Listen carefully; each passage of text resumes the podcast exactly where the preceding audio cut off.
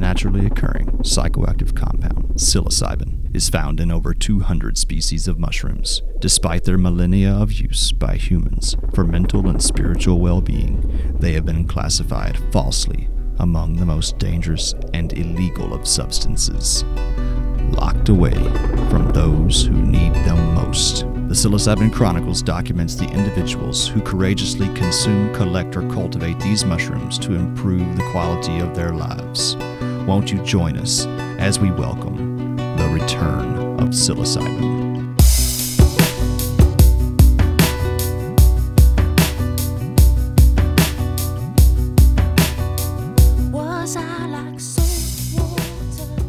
Welcome to the Psilocybin Chronicles. I am your host, Eric Osborne. This podcast is intended for educational and harm reduction purposes only. Please do not mistake the information provided to be encouragement to engage in illegal activities. It is not. I would imagine that many of my listeners have heard of the Hefter Research Institute. For those of you who have not, I would like to share with you their mission statement. The Hefter Research Institute promotes research of the highest scientific quality with classic hallucinogens and related compounds, sometimes called psychedelics. In order to contribute to a greater understanding of the mind, leading to improvement of the human condition and alleviate suffering. You can find out more about their work specifically with psilocybin at www.hefter.org. That's H E F F T E R. They have done much to advance psilocybin research. Might I even go so far as to recommend you make a donation? The following excerpt from their website highlights their work with addiction. Millions of people struggle with addiction every day. Unfortunately, overwhelming evidence bears out the limits of current treatment options. Awareness of the opioid crisis continues to grow across the country. Alcohol dependency increased 49% in the first decade of the 2000s. In 2015, roughly 15 of every 100 U.S. adults continued smoking cigarettes despite its role as the leading cause of preventable disease and death in the nation. The National Institute on Drug Abuse, NIDA, includes people as young as 12 in its database, Adults aged 18 to 25 are the biggest abusers of prescription opioid pain relievers. NIDA reports that every 25 minutes a baby is born suffering from opioid withdrawal. Addiction is a lifelong battle threatening the health and welfare of millions. Those trapped by addiction often develop other health issues that, when unaddressed, can cost lives. Recent scientific findings suggest that psilocybin could help break the chain of addiction involving a host of substances, including cocaine, alcohol, and nicotine. Millions of lives could potentially benefit from the successful conclusion of this important research. Psychedelics could have an impact. We all know someone who has been impacted by addiction and substance abuse. Psychedelic research has the potential to change the statistics. Scientific research can help illuminate the potential answers psilocybin could hold for addiction. Completing this vital scientific research rests on the shoulders of groups like Hefter Research Institute to unlock the potential for psilocybin to ease the pain of addiction and suffering confronting millions of people. And my guest on this episode is no stranger to addiction or science. And while it is not through psilocybin that his addictions were conquered, it, it is psilocybin that seems to have given him a freedom that even breaking the chains of alcoholism couldn't provide. I have seen many people come to psilocybin after success with 12 step programs.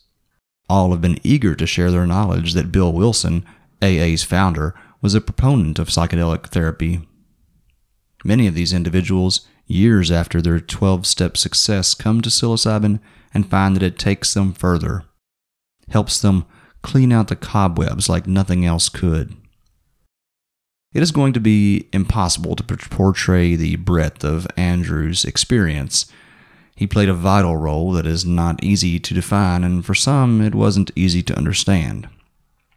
Andrew uses the phrase out of control a few times in this episode, and Andrew, well, I still don't agree with that description. Even as you say, and so many of us witnessed, there was an intelligence working through you. You might not have been in control, but something was. And it was mystical. I don't know, folks, after so many times watching the psilocybin experience unfold, especially in the group setting, it seems that one recurring lesson is that we are not in control. And the more we think we are, the more we try to exhibit control. well, that's just when it's all the more likely we're to find ourselves in what people sometimes call a bad trip. Not infrequently, I've seen folks miss out on genuine mystical experiences because it didn't fit their imagined description. You see, oh, okay, so now I'm going to get in some opinion here. Um, I don't feel like it's fair to confine the mystical experience to an angelic encounter or our mind's imagination of God. I mean, yeah, it can be that, but it doesn't have to be. Sometimes the screaming madman at the back of the bus is the best opportunity to encounter the divine. In fact, I would wager that we will most often find this aspect of the universal mind in just such unlikely places, hiding in plain sight, as it were.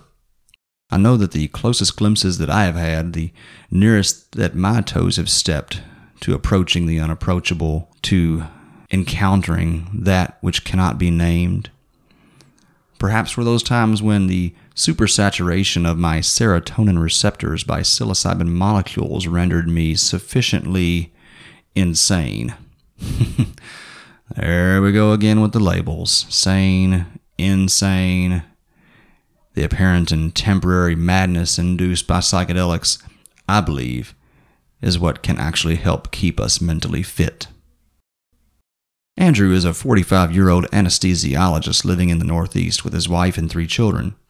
He joined me recently in Jamaica with his wife, seeking psilocybin treatment for his depression, anxiety, and an increasing sense of community disconnection and social isolation.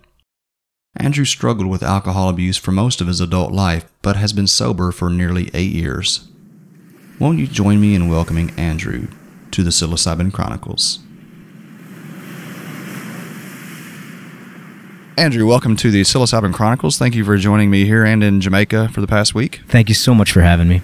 So, tell us if you could consume psilocybin mushrooms with anyone through time or history, who might that be and why?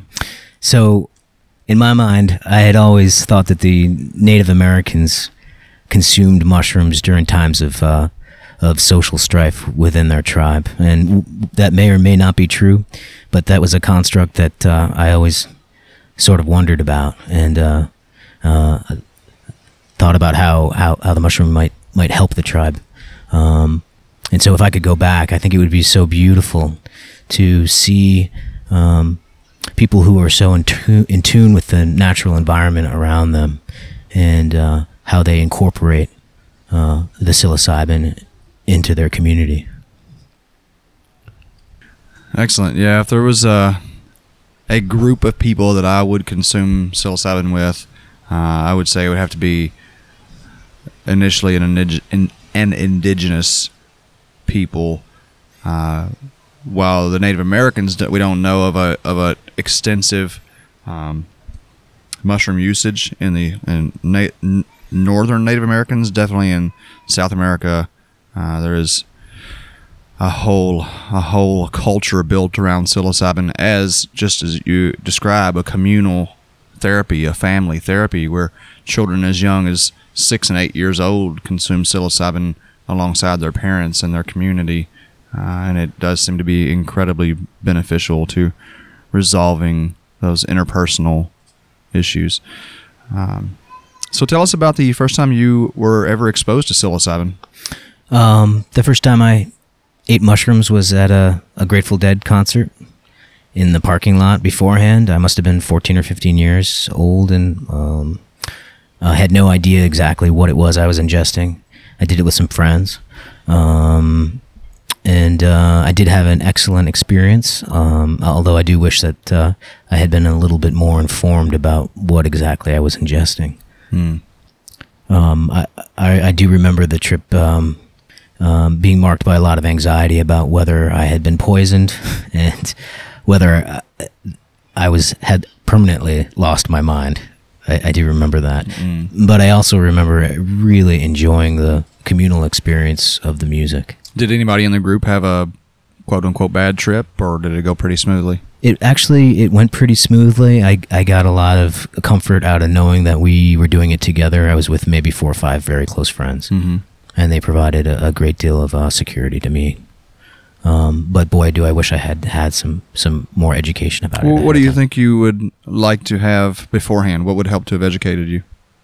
Well, I think the real value of psilocybin is the the opportunity for introspective personal growth. Um, yes, it certainly can enhance an external experience, but mm, my sense is that the reason that we take them, or that the reason that they're given to us, really is about us and not about the experience of the external Mm. of, of a concert. Mm-hmm. Um, and um, it's funny as a as a teenager, I, I don't know how introspection would have changed my path. I, it seems like it's the fully developed ego that maybe can take the uh, has the greatest benefit. I don't know if that makes any sense. It does make sense. Yeah, it does. Uh, I think that's very insightful. When did you?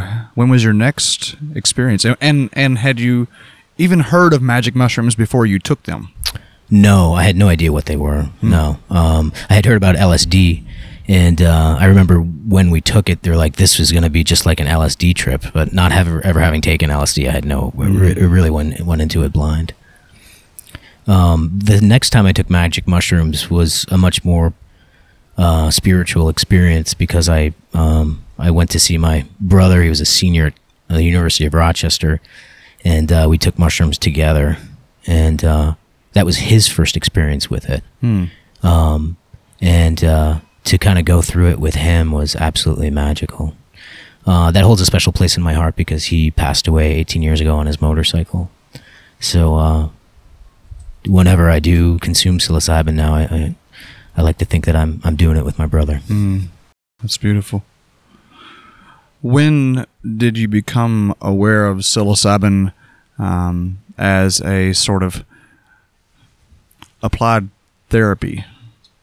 Yeah, the first time I ever really became aware of psychedelic therapy in general was, um, I believe, it was Michael Pollan's excerpt from his book that was published either in the New York Times or um, the the New Yorker, possibly. Mm-hmm. Um, and it just, it really, it made a lot of sense to me, um, and that really sparked uh, uh, a journey towards gathering more information about it um, I went and uh, made some phone calls to. I, I visited the MAPS website and uh, found out about the different psychedelic therapists in my area and tried to contact several of them to set up a session. But they were adamant that they did not prescribe the mushroom. They were just um, very much there for integration after an experience. And it was uh, through a psychedelic therapist's recommendation of MycoMeditations, and that's how I, I, I learned about you guys. Oh, excellent. Uh, so let's talk about how you, how this experience here has been different from your others. Um, I'm in a different place. Um, I think growing up, I didn't suffer from quite the level of anxiety and depression and social isolation um, that sort of uh, drove me down here now. And so uh, I, I really felt like this most recent trip to Jamaica was one for a pure um, therapeutic benefit for me rather than a um, an experience of, of fun and enjoyment. Uh, it's certainly not recreational. This is purely thera- therapeutic for me. So give us a little bit of what, of what that has looked like for from your perspective, and having come from a a history of light psychedelic use. How many times before coming here had you actually used psilocybin? I would say probably maybe eight or nine times, Okay, but always recreationally, never Right. never in a therapeutic way. right. So let's let's compare those two if we could. Previously, I'd always taken it um, at a rock concert, a music venue, or um, again with my brother at, at his university. It was an outdoor festival event. Um, so it was always to enhance uh, the experience of um, of either the music or, the festival. But coming down here again um, was really just to seek a way to um, to treat my anxiety and depression. And how has that unfolded? It's been it's been the best experience of my life. I really came down here with a sense of uh, of, of real social isolation, and the psilocybin has a, allowed me to understand the those barriers that are preventing me from connecting with other people, and um, it's allowed me to to connect in a way I had never done before, and there was a lot of baggage that I was able to to look at that I had just pushed down for such a long time. And um, a lot of it was a, a, fear of my own death. And uh, I didn't realize how much a fear of dying had uh, driven mm, the anxiety in, in my daily life.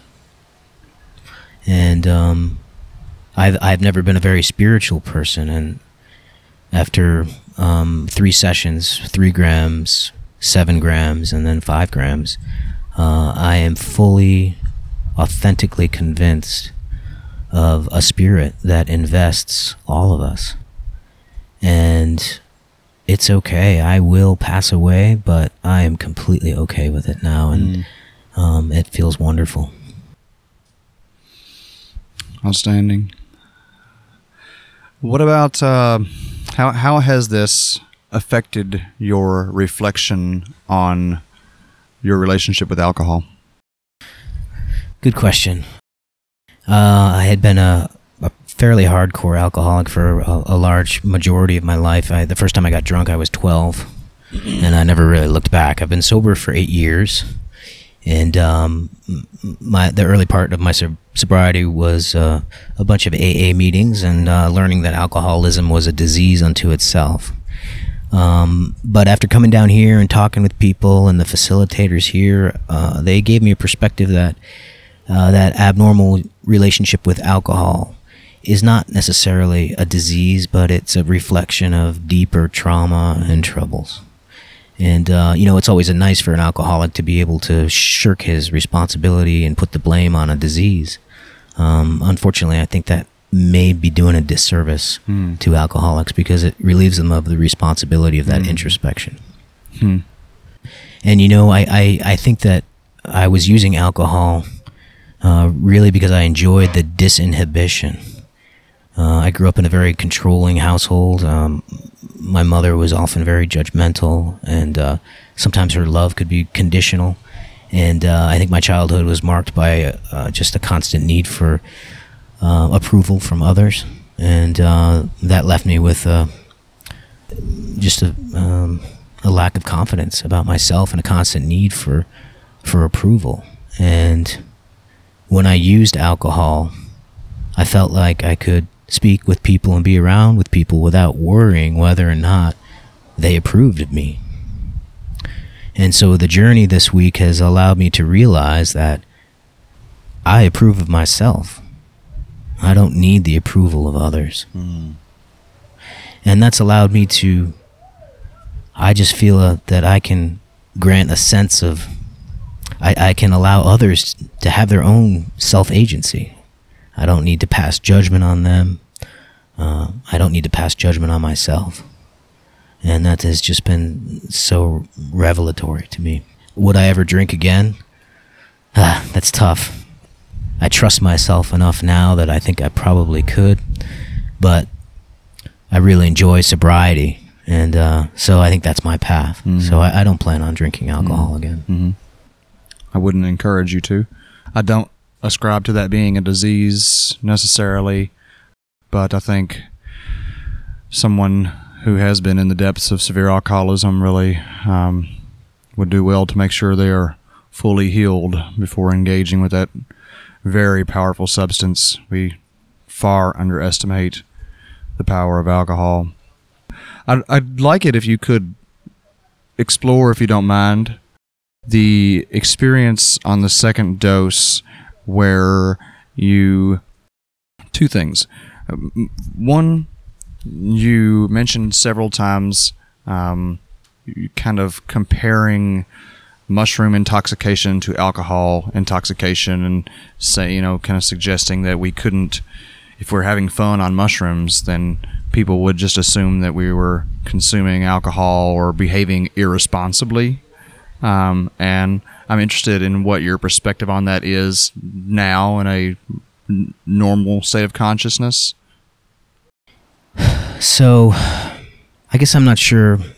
Would you like me to describe what happened on the uh, the second I, dose? de- I definitely want to get into that, um, but I want to before we get into kind of the channeling or communicating that it was um, for your own benefit. Actually, this is is more so to kind of go back to where you had that almost um, you you seem to be a bit torn about allowing the mushroom experience to unfold or embracing it because there was maybe a sort of um, some baggage around quote unquote intoxication.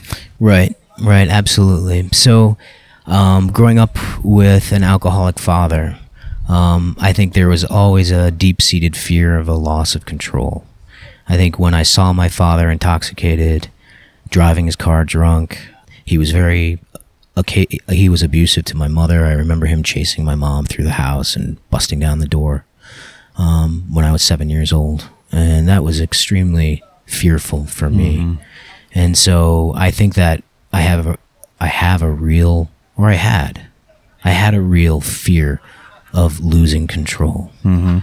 And so um, I think that the the second dose when I took seven grams, I got to a place where I- I was out of control.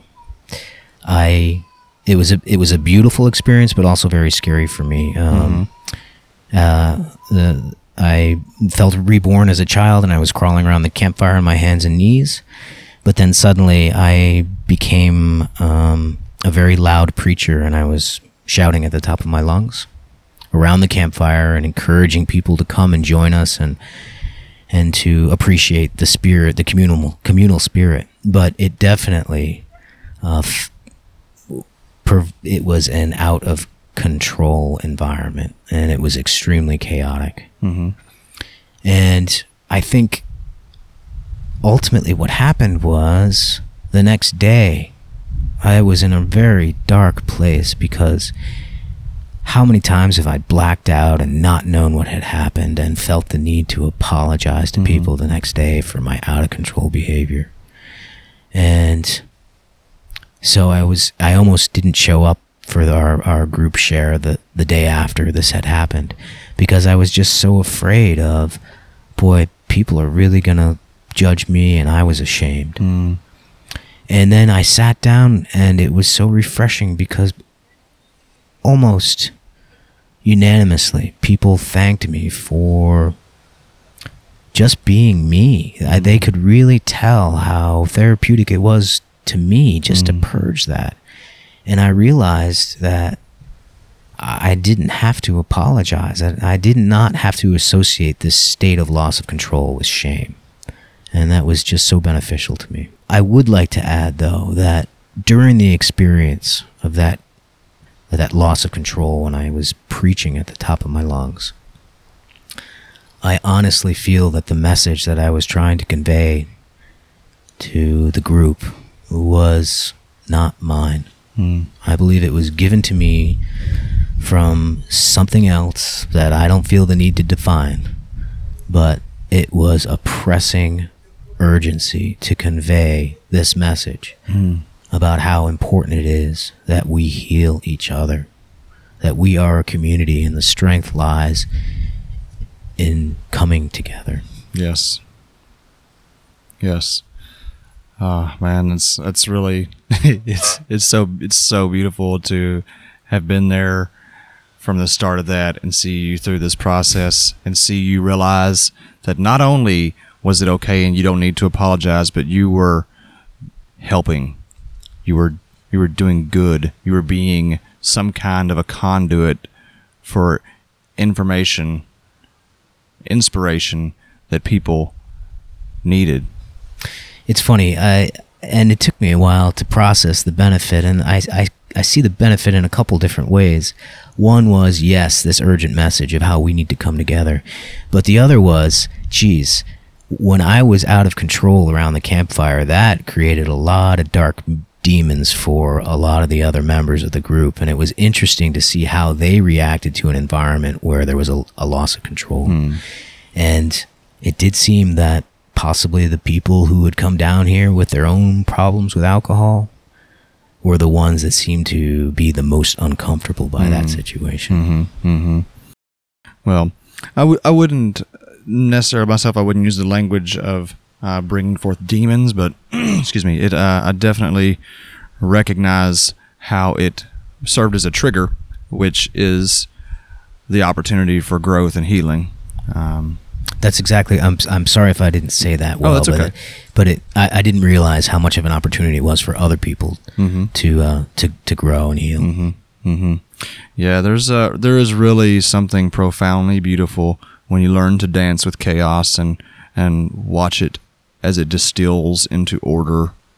It uh, it's, it's just fascinating, and and what you experienced and what you shared and what you represented to the group.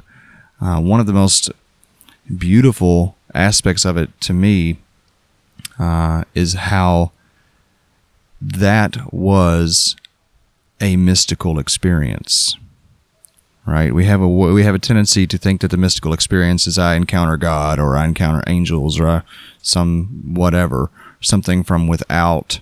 And you brought forth information from some source that you we can't even name uh, and it and it came through you and every everything that you said was 100% true. I, cou- I couldn't I couldn't disagree with any of it, and uh, it was really it was really so beautiful to watch you go through that experience and to sharing that with you uh, when you came to Jason and I and you said you guys are like my big brothers and we were like giving you permission to go do what you needed to do and just just the profound joy in your face.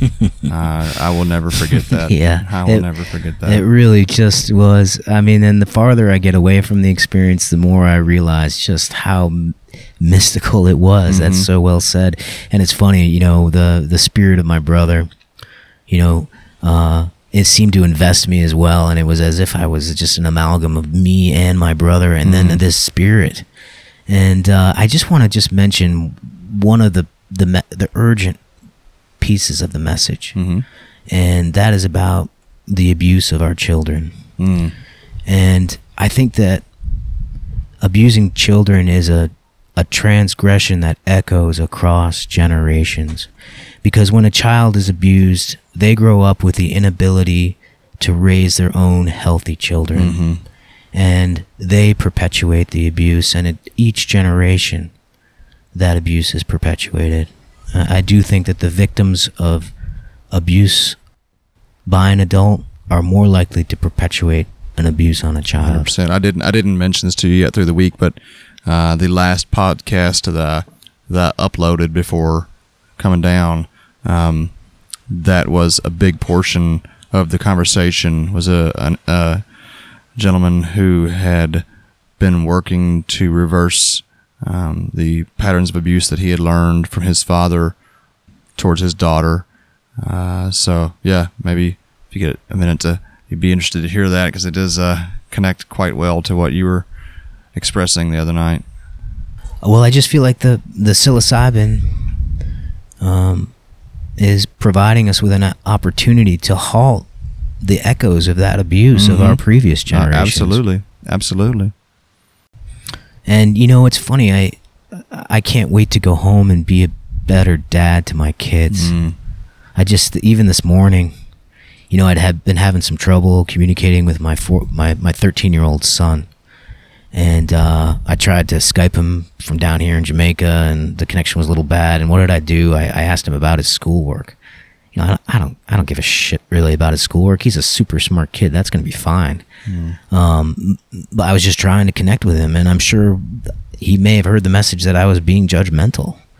And uh, fuck, I, I blew it so what I did this morning was I composed a really nice text to him, and I said, "Elliot, I love you so much. I know you're a smart kid. You'll figure school out. That's not what I care about. I care about you, and Hmm. you and I. We need to text more. What do you think about that?" And he texted me right back, and it was so obvious that he was just so happy to hear me, and we had this great conversation by texting one another, and I felt blessed to have this mode of this new mode of communication with my son. Uh, and I just, it's just a wonderful thing, and I just can't wait to, to be a better dad because, because of the mushrooms. Hmm. That's beautiful. That's beautiful. So, what do you what do you hope for this as as a physician, um, someone who is healthcare is your profession? Uh, what do you envision for the future of psilocybin as a publicly available therapy?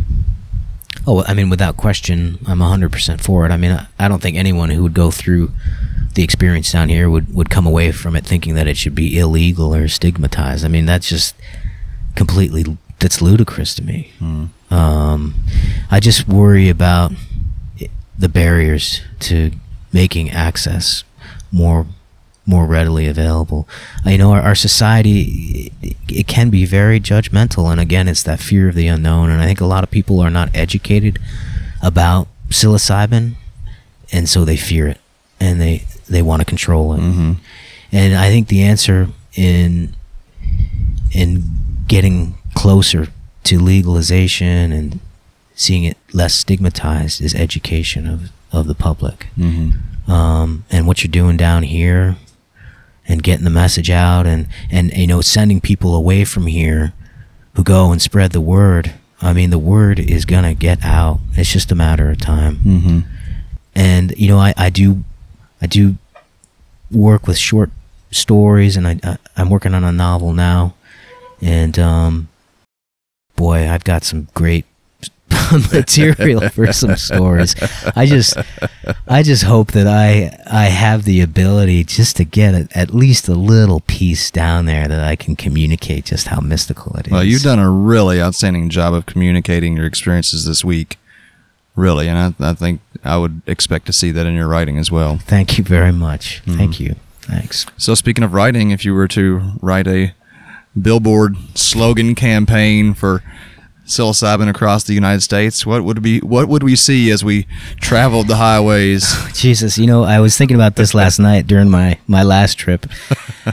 Man, I I don't. That's too much to answer. I I'm just gonna have to be okay with the mystery there. I'm sorry, Eric. I don't I don't think there's a right answer there. Um, I mean, what what's the point of the billboard? Is it to get more people down here to Myco? Oh no, this is not about Myco meditations. This is about this is about educating people around psilocybin, and you actually what you just said to be okay with the mystery works great for me. yeah, this is a thing that we can't box in. We can't put our finger on it. maybe it should say be okay with the mystery and have a have some mushrooms growing out of the base of the billboard. I'm not Mhm, sure. mhm. I like that. I I, like that. gotta think about that for a little longer. Well, thank you so much, Andrew. You brought so much to this week, and it's really a pleasure to have you as a contributor to this podcast and to the uh, logging of experience that this hopefully will be for years and years that can be a source of education to others. Thanks, Eric. I, I honestly feel so blessed to, to be given the opportunity. Thank you. Likewise. And thank you, listeners, for sharing this time with us. I'm going to leave you with what I feel is a very special contribution thanks to Andrew. He mentioned dosing with Native Americans.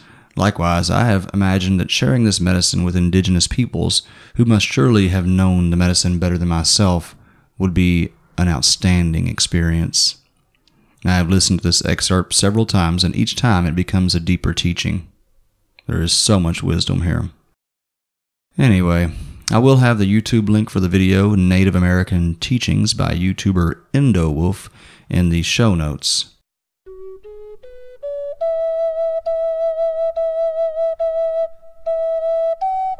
The butterfly flies in a circle.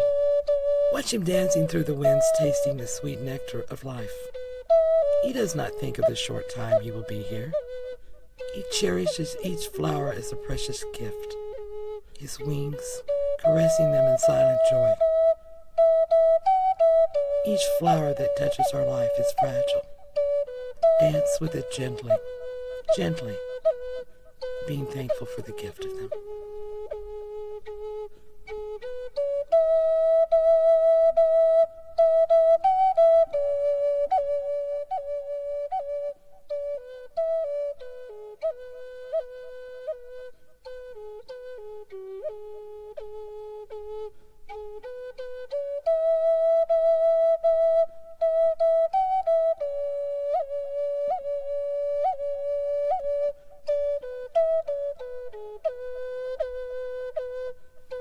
Who know how to play can jump over the challenges of life.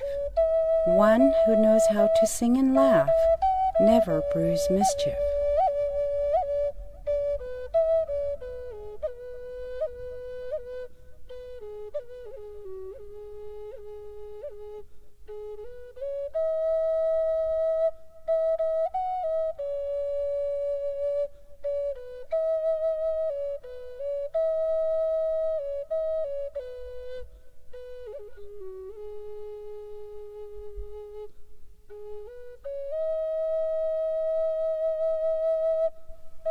Time I was walking around dressed like this jeans, cowboy shirt, cowboy boots, big hat, braids. Clothes from Salvation Army 10 cents, 50 cents, a dollar. I was walking around and nobody ever saw me. I was invisible. No one ever said hi to me.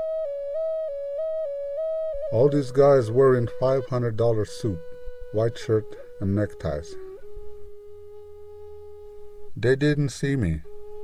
I was invisible. It was funny. Sometimes it is very funny being a Iktewichasha, an earthman. These funny clothes, funny hat, funny shoes, it camouflages me. I could go anywhere, do anything. Maybe I look dumb on the outside, but I'm not. The spiritual power I wear is much more beautiful and much greater. We call it wisdom, knowledge, power, and give our love. These are the parts of the spiritual power so I wore these.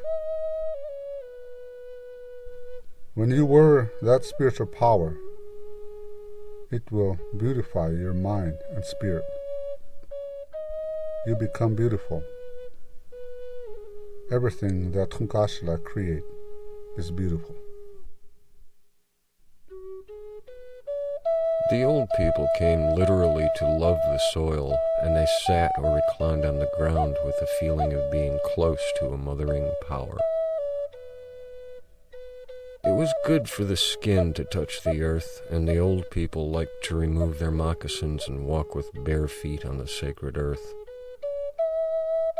Their teepees were built upon the earth, and their altars were made of earth.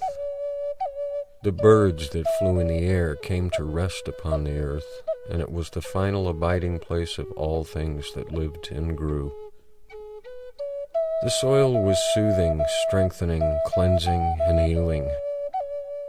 That is why the old Indian still sits upon the earth instead of propping himself up away from its life giving forces. For him, to sit or lie upon the ground is to be able to think more deeply and feel more strength.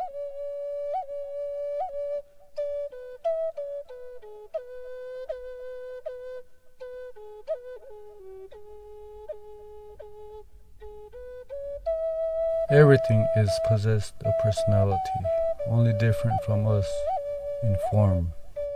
Knowledge is inherent in all things. The world is a library.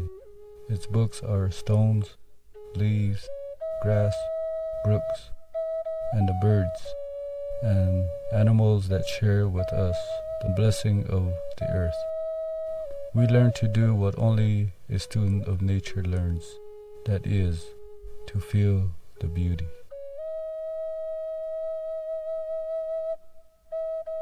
My grandfather once told me long ago, Do not walk in front of me, for I may not follow. Do not walk behind me, for I may not lead. Walk beside me, and together we will be friends.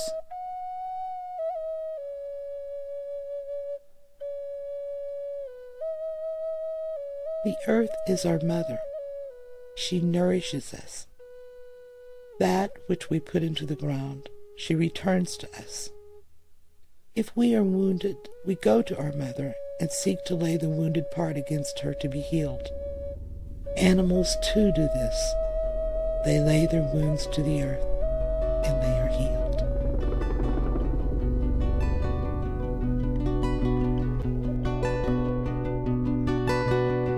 Listeners, thank you for sharing your precious time with the Psilocybin Chronicles. May all of your journeys, both inward and outward, be safe and rewarding.